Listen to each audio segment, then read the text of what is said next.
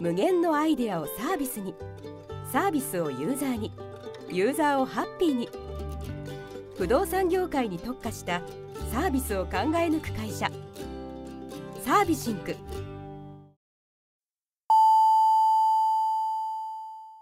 ウェブディレクションやってますラジオ。この番組は東京でウェブディレクターをしている名村がウェブディレクターとして思っていること感じていることをお伝えしているインターネットラジオです。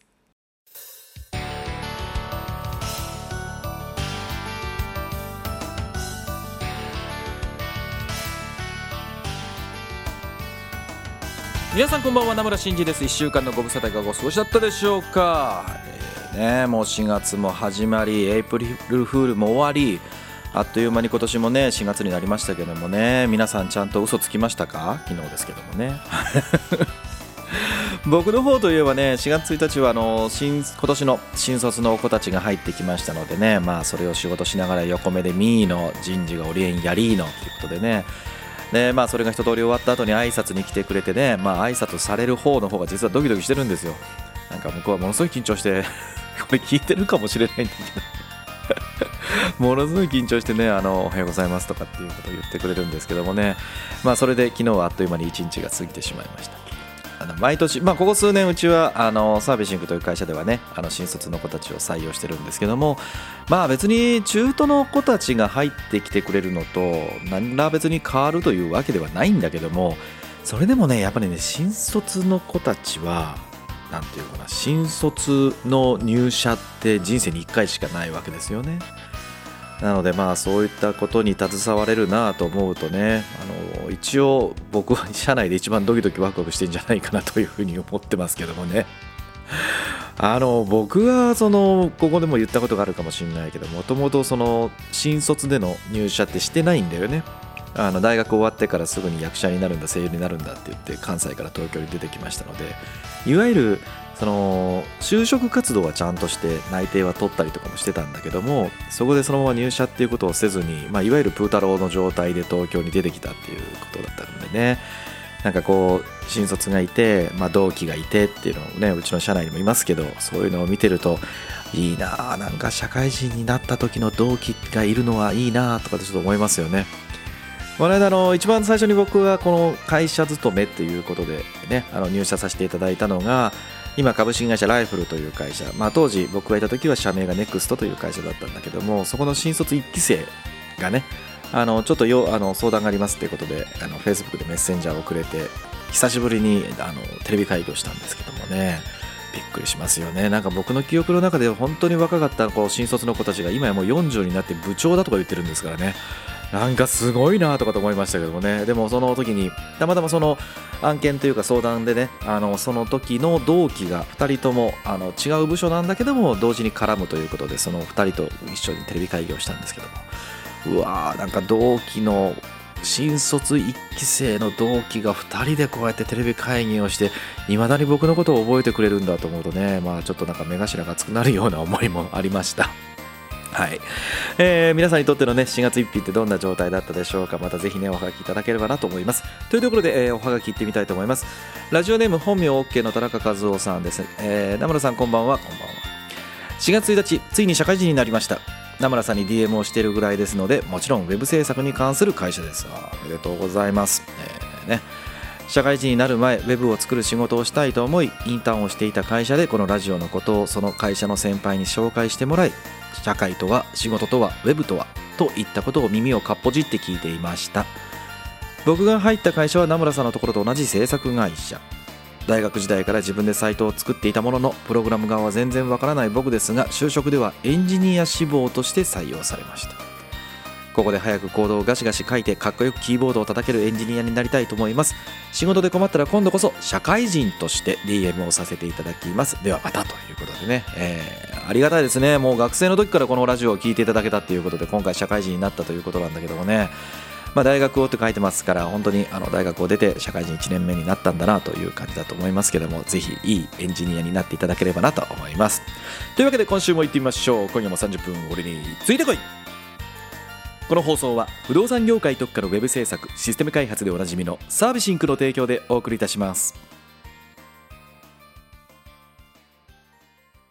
はいというわけでね4月になりましたね。もう昨日今日ぐらいはね僕も会社の中ではその新卒の子たちへのオリエンテーションやったりとかね。あのまああの僕の会社では一応代表がやらなきゃいけないというかやるべきことだということでね。あの一応ビジョンシェアリングというのをやってたりします。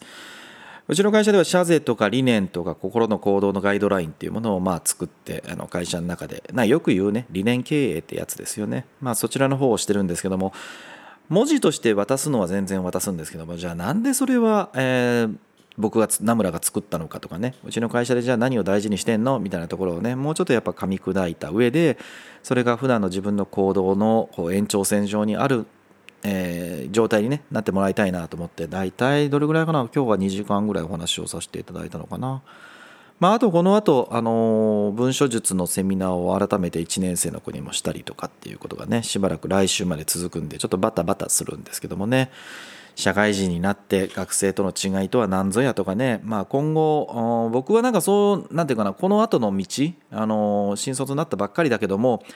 じゃあ25歳になった30歳になった3540になったとかっていうことでね。あのこんな風な人生が、えーあるあるっていうのはまあ彼らにとってどうかは分からないけど僕はこういうことをしてきた。でその節目節目でこんなこと考えてたよみたいなことをお話をしたりね。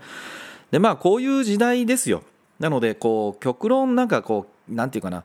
なあのこういう時代なので転職も別にあると思うんだよね。自分のやりたいことが見つかるとか、まあ、あと逆に言うとその新卒で入った会社で自分のやりたいことがずっと続いてるっていうのは本当にラッキーなことだと思うし、まあ、僕もね転職してたりしますからまあ、そういう意味で言うとそこは何て言うかな変にオブラートに包んで別に決してやめてもらいたいとかっていうのはこれっぽっちももちろん思ってないしあのうちに入ってくれた子たちが働きたくてこの会社でずっと仕事したいなと思う環境を作るのが僕の仕事なんだけども、まあ、仮に新しい道を探すっていうのを目指すんだとしたらねこんな風な準備をしていた方がいいよみたいなところも結構もう赤裸々に僕は喋っちゃう方なので、まあ、そんな話を新しく入った子たちとしておりました。ねえー、まあそんな中なんですけどもおはがきをいただきました、えー、ラジオネームよしパンさんからいただきました。名村さんこんばんは。4月になりましたが少し前の放送であったような年度末進行が怒涛の流れでありました。ぜいぜいということでね書いてます。もう本当にこれ全部納品できるのかしらと思いながら胃の痛い毎日を過ごしていたのですが仲間とパートナーさんに助けられ全、えー、無事全部納品ということでねおめでとうございます本当にお疲れ様でしたいやー、31日のビールの美味しかったこと、美味しかったことって書いてますけども。オフィスにいたメンバーとこんなご時世ですので、盛大に乾杯はできなかったけど、こじんまりと、えー、乾杯をしました。今日から4月、ありがたいことに新しい案件も決まって、次のディレクションの世界にまた向かっていきたいと思います。では、ということでね、おはがきをいただきました。いやーね、年末進行っていうのは皆さんあったんでしょうかね。僕は久しぶりにやりましたね。まあ、あの、先週の放送でも言いましたけど、ちょっとやっと無事に終わりですね。あれね、もう不思議なものでさ、もう先週あんなに忙しくて、もう絶対こんなの嫌だとか思いながらやってたわけですよ。もうちょっと、こう、なんていうのかな、普通のペースで仕事が終われるようになりたいなとかと思ってたんだけど、いざ終わって、今週なりました。えー、で、普通の仕事、まあ普通というかね、まあ普段のペースに仕事が戻ったんだけどね、あれ人間の感覚で不思議だよね。なんか物足りないんだよね。なんかね、先週まですごい追い立てられてたような感覚があるから、なんかむしろそわそわしてさ、なんかこんな状態でいいのかな、いいのかなとかっていうね、こう心の中でなんか変なドキドキがあって、あれですよね、あの高速道路をこう120キロぐらいでかバーッと走ってて、地道に降りた時に80キロぐらい出してんだけど、なんかえらいゆっくり走ってんな、みたいな感覚になるのに、ちょっと近いんだと思うんだけども。まあ今週1週間がそんなメンテナンスだったのかなと思いますので、まあ、来週からねあのまた頑張っていかなきゃいけないなと思いますけどもこの方もね年末進行本当に大変だったみたいなんでね本当にお疲れ様でした。よしぱんさんねまたぜひ頑張っていただければなと思います、えー、というわけで、えー、早速お便りのコーナーに行ってみましょう。はい。というわけで、お便りのコーナーです。えー、このコーナーでは、ツイッターのハッシュタグ、シャープウェブアンダーバーディレクションをつけたツイートか、ナムラに DM でいただきました内容についてお答えさせていただきます。えーと、最初はこちらにしましょう。ラジオネーム、はるさんからいただきました。名村さんこんばんは聞いてもらいたくて DM をしました、えー、私事ですが3ヶ月後をめどに独立することになりましたおめでとうございますはいえー、今年で30歳になるのですがこの節目を目指して20代を過ごしてきました今の会社に残る次の会社に転職する独立するといった選択肢が目の前に現れては消えという2年去年の9月頃にコロナのこともあったり自分のプライベートのこともあったり会社でのこともあったりで何かに背中を押されたような気がして独立という道を選ぶことにしました。えー、これまでプライベートでのウェブ制作を含めると約10年やってきた経験を生かして地に足をつけた仕事ができるように独り立ちをしたいと思います。こんな僕に一言名村さんからアドバイスをいただければ嬉しいです。ということでねおはがきをいただきました。あー独立なんですね。おめでとうございます。30歳か。僕が独立したのは35歳でしたね、えー、30は多分転職したのがちょうど30でしたね。まあなんかなんかねよくよくこの年になってくるとなんか30とか40になんか節目っていうのがあるのかっていう気もしなくはないんですけどただ数字でしょっていう気も、ね、どっかでするんですけども。そうですね独立あの今ねあのいろんな形で独立する方たくさんいると思います。でまあコロナのことがどっちにね転んだのかあのどういう理由だったのかにも多分よると思うんですけどもうんちょっとまず最初に厳しい方から言うとあの独立これまあフリーランスという形なのか法人を作られるのかっていうのはちょっとわからないんだけどもリスクですよね、まあ、独立することのリスクっていうものはおおよそ多分突き詰めれば顕在化してると思います。うまくいくかいかないかとかっていうのも全部含めてね。で、えー、まあその独立をしたら例えばまあ真面目に言えばね営業をどうしようかとか新しい仕事でどこで取るんだっけとかっていうのがあったりとか。あとまあおそらく独立をした時に最初からここら辺からお仕事をもらいたいもらえるかもっていうねきっと何か算段あるのかもしれないと思いますね。で、えー、ただまあね個人的な感覚とかね周りを見ていると僕なんかそれをね独立後祝儀と言ってるんですけども それが続くのはまあ長くて2年普通だったら1年ぐらいじゃないかなと思いますね。なのでまあアドバイスをっていうことであればまあ今きっと独立をしてえー、3ヶ月後ですからきっといろいろな準備もしてると思います。で、まあ今の会社をね、えー、綺麗にお辞めになられるとか、まあ引き継ぎをしなきゃいけないとかっていうことも含めて3ヶ月後っていうのはね、もうあの会社に対してお辞めになるっていうことを言ったのかどうかちょっとわからないけども、そこからこう3、えー、1年か、3年じゃなくて1年ね、1年ぐらいっていう中で、まあ、いただくお仕事もありつつ、その今後新しいお客様とかね、新しいこう人とのつながりとかっていうのをちゃんと作るっていう時間をね作っておかないと1年後ぐらいねきっとあ次の仕事どうしようかなみたいな状態にきっとなってしまうんじゃないかなというふうには思いますね。あのでもそれでもねあの自分でやっぱりいろんなこと悩まれたと思いますよ。この2年って書いてるんですから。しかもその2年のうちの1年はコロナですからね。もうその中で独立しようって言ってるんですからこれは相当の覚悟だと思いますよ。ですので、まあ、あのぜひとも本当に頑張っていただきたいなと思いますしあの自分のやりたいこと実現したいことそれってそもそも何だっけ？みたいなところもね改めて考えてで最後のよりどころになると思いますそれが。本当になんか単純にお金を儲けたいっていうだけだったら僕はあんまりお勧めしないかなと思うんですね。あのもっとお金を儲けるだけだったら楽かどうかは分からないけどもうちょっとこう稼ぎがいい仕事とかってきっとあると思うんだよね。でも、まあ、10年やってきた経験を生かしてっていうことでやっぱきっとウェブを作るのが好きなんだと思います。だとするとやっぱりその好きなウェブを作ることでちゃんとあのご飯を食べていく。で、まあ、もっと言うとそのクライアントさんに何かちゃんといいものを提供できるっていうことを目指してやられてると思うのでね、まあ、それがこうなかなか仕事うまくいかないとか、えー、そういった時にもきっと心によりどころになると思いますのでぜひともそもそもね自分が何で独立したんだっけ独立しようとしたんだっけっていうこの2年何を考えてたっていうのを決して忘れないようにねしていただければな嬉しいなと思ってます。はい。えー、それでは次のおはがきいってみましょう。えっ、ー、とこちらですね。ラジオネーム大将さんからいただきました名村さんこんばんは。ウェブディレクターにとってマーケティングってどれぐらい必要ですか？最近自分はスキルというか得意分野というか強みを探していてその中でマーケティングについて自分が興味がありそれを強みにしていこうかなと思っています。なるほどね。えー、名村さんはマーケティング的な部分ってどうやって学びましたか？普段はどんなふうにお客様との仕事の中でそのスキルを使っていますか？ぜひ一言アドバイスをプリーズということでねいただきました。マーケティングか、なんかこれ、あのね、別の放送でというかあの、長田さんとやらせていただいているディレクターズノートにね、ゲストで出させていただいてますけども、そこでね、お話もちょっと出ましたけど、まあ、いるかいらないかって言ったら、別に僕はどっちでもいいと思ってるんですけども、あのまあ、ご自身が興味がありっていうことだとするとね、まあ、別にそれ自体を収めるのがいいんじゃないかなと思いますね。でもねマーケティングって結構この一言って難しいなという気はしてるんですよね。その何をもってウェブのマーケティングまあウェブマーケティングって言葉もありますけどね。何をもって収められてるのかみたいなことで言うとねいろいろ難しいなと思いますよね。例えばウェブの広告戦略ができるとか、まあ、純粋に言えばいわゆる広告ですよね。バナーとかリスティング広告とかそういったものをこうメニューを考えてそこに対して、えー、とお金の割り振りをしで実際に媒体効果測定をちゃんと取って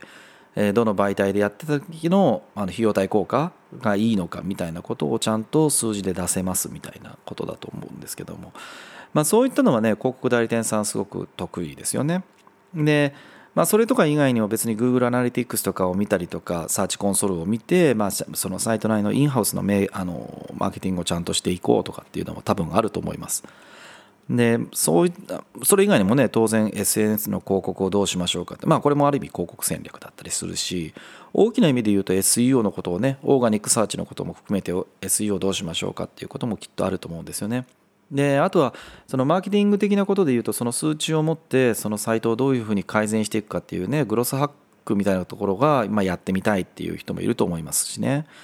で僕がマーケティングどうやって学びましたかって言ったらなんかこの質問を頂いてるのってなんか僕何でもできるとかでもしかして思われてるのかもしれないですけど僕はねあのマーケの部分はすごく弱いです正直言うと。あの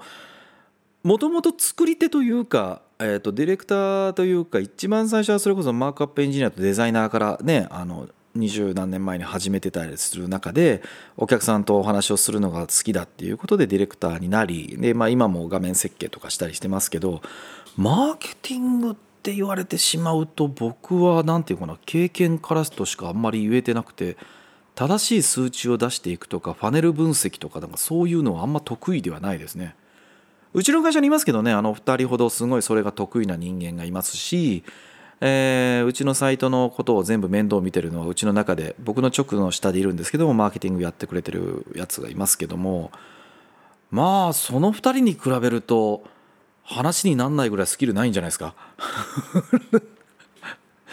なので一緒にあの広告代理店さんと動かしていただいた時とかにああなるほどそうやって数字とかって作るんだとかね勉強させていただいたり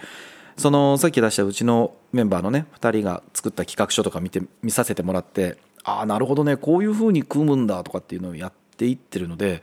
まあそういう意味で言うと OJT の中で学んでったっていうことが多いですかね。まああと自分でちょっと試してみるっていうのはあるかな。あの自分のねこのあのラジオも紹介していますけども僕がもう十何年やってるウェブディレクションやってますブログってありますけどあ,、まあ、あれでいわゆるリスティング広告を別に1000円2000円でいいと思うんで出してみたりとか Twitter とか Facebook 広告出してみたりとかそういったものをやってみて、まあ、どういうワードで数字がどう変化するのかみたいなことを自分でね確かめてみたりとかっていうことはまあやってはいますけど。マーケティングまあその中で自分があれですかねもう一個普段はどんなふうにお客様とのお客様との仕事の中でそのスキルを使ってますかってことですけどマーケのスキルかどんなふうに？ああでもねマーケって言われてしまういやマーケティングって言われてしまうとちょっとありゅうもありゅうというかちょそんなのはマーケティングと呼ばないって言われるかもしれないですけどあの商売としてこう自分がフラットにそのお客様のサービスに向き合うようにっていうのは僕にとって一番大事にしてるところかもしれないですね。要はあのなんか、ね、自分が一ユーザーのディレクターにさずっと頑張ってやってるとついついこう作り手のプロであったりとか、まあ、うちなんて不動産業界特化ってねあの冒頭でもね言ってますけども不動産業のサイトっていうのはこうだみたいなことっていうのがね自分の中でどうしてもこびりついていくんですよね。なのでそれとは別で自分が本当に一ユーザーエンドユーザーとしてそのサービスに向き合った時にお金を出したいとか問い合わせをしたいとか買ってみたいなと思うかとかっていう心がなんか動くかとか、うん、商売あ商売の購買欲が湧くとかねどうかなっていうところを実は一番すごく大事にしていてでそこでなんでこう自分がそう思わないんだろう。例えばお問い合わせしたいと思えないとか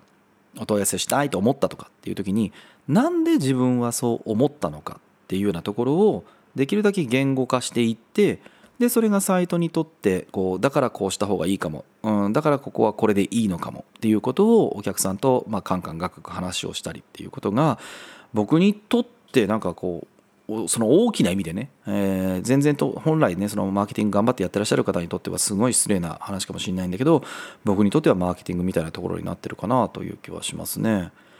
どうしてもその作り手側それってクライアントさんもそうなんですけども自分がこうウェブの担当者さんとしてお話をする時、まあ、僕らも作り手としてお話をお伺いする時って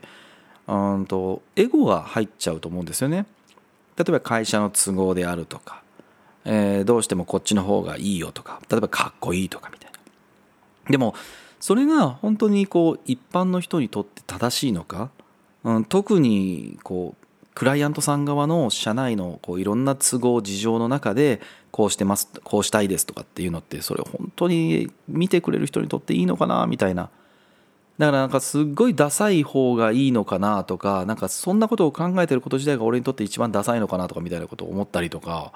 そういうことの中で揺れ動いててできるだけ自分がフラットにいるみたいなことそれを僕は一番大事にしていますね。だからこうマーケもそうですけどもだんだんだんだんマーケティング的なものっていろんな本を読んでいくとまあ本は読んでますよ。もちろんね。あのスキルとして。とか知識として。ただなんかあだからマーケウェブのマーケティングだから広告戦略を考えてそれにタグを埋めて、えー、こういった数字を取ってそれレポートを上げてそれに対して改善施策を出してみたいなはいこういうもんだよね。っていうことになるとなんかね全部がこうセオリーの中で仕事をしてしまいそうな気がしてて商売っていうことで言うとそれで人って本当にどれぐらい心が動いてくれるのかなみたいなことをやっぱりすごく僕は気にするし思うのでね。なのでまあそこの部分をすごく大事にして普段お客様とできるだけ話をするようにしているという感じですね。なのでまああの本を読んでどうやって学びましたかって言ったら一応本を読んでます。あのなるほどねみたいな。まあそれでも新しい広告のね媒体とかが出てきた時とかとかメニューが出てきた時とかっていうのはすぐにね自分が全部それを分かるわけじゃないのでまああのちゃんと資料を請求したりとかうちのマーケを担当してくれてる子たちにこれって何とかっていうふうにね聞いたりっていうことは普段もやるようにしてますけどねなのであの自分のその僕はよくその自分がこうフラットにいるっていうのを永遠の素人であれっていうことを言ってるんだけどもその自分がこうその素人としてこのサイトにこう素で向き合った時にどう思うかっていうことを一番結構大事にしてるかなと思います。はいえー、大将さん答えになってますかね？もし何かまたわからないこととかこう、えー、これってそうなんですか？みたいなことがあればぜひおはがきいただければなと思います。というところで皆様からの Web ディレクション、Web 制作での疑問質問を Twitter から受け付けています。ツイッターでハッシュタグ、シャープウェブアンダーバーディレクションをつけた投稿をしていただくか、ナムラのアカウント、アットマークヤクモにダイレクトメッセージをお送りください。これからも楽しいおはがきお待ちしています。はい、というところで今週のツイートのコーナーです。今週のナムラのツイートやウェブディレクターの方のツイートを拾って深掘りをするというコーナーです。えー、今日はですね2021年4月1日、えー、こちらの方のツイート、ナムラのツイートをご紹介したと思います。えー、引用リツイートでねコメントをしたんですけどまず引用元引用元になってたツイートはですね鴻上庄司さんという劇作家さんが書いてらっしゃるですねとりあえず3年頑張れというのは会社の指揮法の新卒3年後離職率を上げたくないという都合と単純に石の上にも3年のことわざのせいじゃないでしょうか。昔ともう時間の進み方が違いますからね。10年一昔じゃないしという、えー、ツイートがあったんですけどもそちらに名村が引用リツイートをさせていただきました。NG な環境ならすぐ出るべきだけども3年経つと見えるものがあるのも事実だと思う。大事なのは3年待つことではなくて優先順位は自分の命や満足それらが得られているならば3年ぐらい経つと環境人の良し悪しの細かい部分や言い分の整合性が取れてる取れてないが見えてくる感覚はありますということでねツイートをさせていただきました。まああの新卒のねこう入社が、まあ、うちもありましたし、まあ、世間でもあったと思います。でちょっとしたおっさんですよね、まあ、僕もそうですけどもそういった人たちがねいや君たちねまずは石の上にも3年という言葉がありですね。えー、一つのところでしっかり積み上げていくのが大事なんだよとみたいなことを言う人いると思うんですよ。もうね全然僕どっちでもいいと思ってるんですけど。でもねあのこの、まあ、ツイッターの怖さだよね。とりあえず3年頑張れっていうのはそういうもんじゃないよねっていうとそうだそうだってなるんですよね別にこういうのって何ていうの白か黒か1か0かっていう話じゃないと思うんですよなのでこういうのってすごく大事なのは1の石の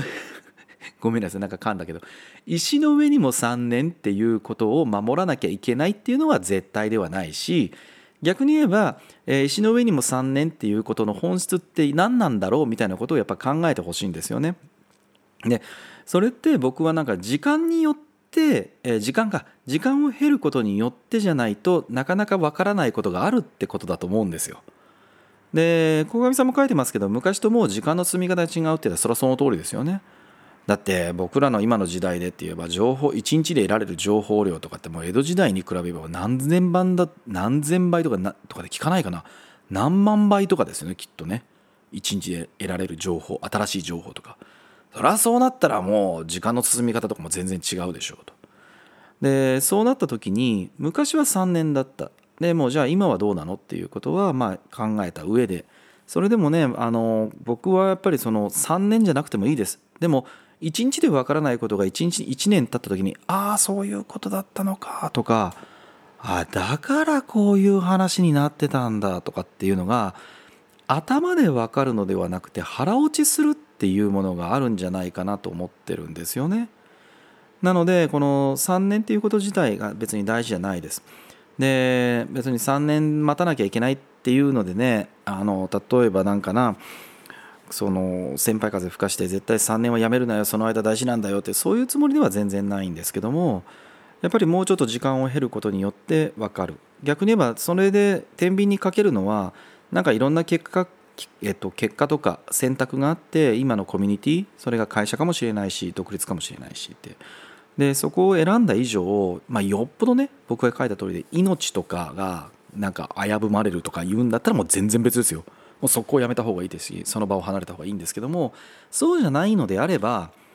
なんかしんどいからそこを離れる単純にね自分の気持ち的なものでこう乗り越えられるけどその乗り越えること自体が面倒くさいみたいなこととか、まあ、あとなんか最近ちょちょい言ってますけども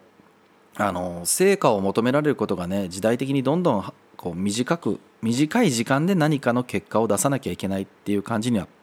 なってると思うんだけどもまあそれでも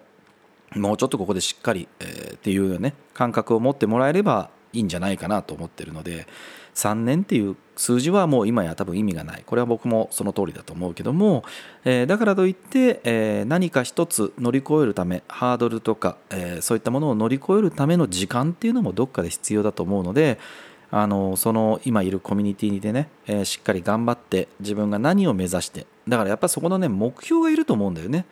ここでじゃあ1年後に2年後に3年後に5年後にどうなりたいのか自分はそもそもどういうふうなことを考えてこういうことを今やろうとしてるのかみたいなね自己分析っていうのも多分含めた上で、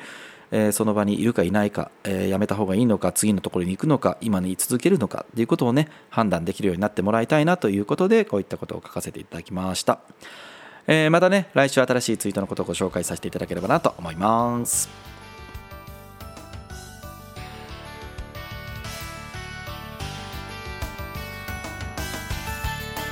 はいというわけでエンディングになりました、えー、なんかねこう今日いただいたおはがきですけども4月になってフレッシュなおはがきが多かったなという感じがしますよね。独立をしますというお話もいただいたりとかね、えー、ありがたいことに学生から大学、えー、社会人がになって制作会社に入りましたっていう子がねいてくれたりとかっていうのはねすごく嬉しいです。でこういったハガキをね読ませていただくもいただくと僕も4月になってねまた今年、えー、うちの会社はね1月に起書が始まってるんだけどもえー、気持ちを新たにね、えー、今年頑張っていきたいなという気持ちになります。皆さんにとってねこの4月になったっていうのはどうでしょうかね。単純にの社会人をもう繰り返してると単純に花粉症がちょっと収まりましたみたいな感想の人もいるかもしれませんし 何にも変わんないっすよっていう方もねいらっしゃるかもしれませんけどまあでもねあの世の中外にまだまだ出づらかったりっていう時期でではあるんですけどもそれでも気温がちょっとずつ暖かくなったりっていうことでね春っていうことを感じられるようになりました、えー、日本はねせっかく四季があるのでねぜひともその四季を感じられるような心のありようでねいてもらえたらいいなというふうに僕も思ってたりします。で、えー少し告知です、えー、と先週もご紹介させていただきましたけども、えーデザイナーの長谷川康久さんに、えー近々お越しいただくことになりました、えー長谷川康久さんにねぜひいろんなことね掘り葉掘り聞いてみたいなと思っておりますのでね僕も聞いてみたいことがあるんですけども皆さんからもぜひおはがきをいただければなと思います。すでにねあの2通ほどいただきました、えーその2通はですねすでに安久さんの方にお送りして見ていただいてますのでねえーマジかって今思ってるかもしれないけどもねこのラジオ聞きながらね。ただですねこの後まだねおはがきいただいたら時間の関係で全部今回あの安井さんゲストさんへのおはがきは全部読めるかちょっとわからないんだけども、えーどれが採用されるか楽しみにしていただければなと思います。安井さんへのおはがきですけども2021年4月9日の、えー18時を、えー締め切りにして、えー受付をさせていただいております。あとですね、えー長谷川さん以外にも今数人ほどお声掛けをさせていただいたりしていますのでねそちらの方ももうあの日程とかはっきりしたらこのラジオの方で改めてご紹介をさせていただこうと思いますので皆さん待っててくださいね。えーそれ以外もですね皆さんおはがきで、えーぜひともこの人を呼んでくれとか、えーこの人の話を聞いてみたいとかっていうのがあればぜひまたそれもそれで、えーご連絡いただければなと思います。たくさんのおはがきお待ちしています。この番組では皆さんからのウェブディレクションウェブ制作での疑問質問をツイッターから受け付けています。ツイッターで「ハッシュタグシャープウェブアンダーバーディレクション」をつけた投稿をしていただくかナムラのアカウント「アットマークヤクモ」にダイレクトメッセージをお送りください。このラジオはあまり重たい内容ではなく朝や昼や夜に何かをしながら聞いていただければウェブディレクションについてちょっとしたヒントになるような放送をしています。というところであっという間にお時間でした。お相手ナムラ真司でした。来週も絶対チューニングしろよ。バイバイ。アイディアに形を与えサービスをユーザーに。そしてユーザーをハッピーに。あらゆるサービスを考え抜いて形にする会社サービスシンク。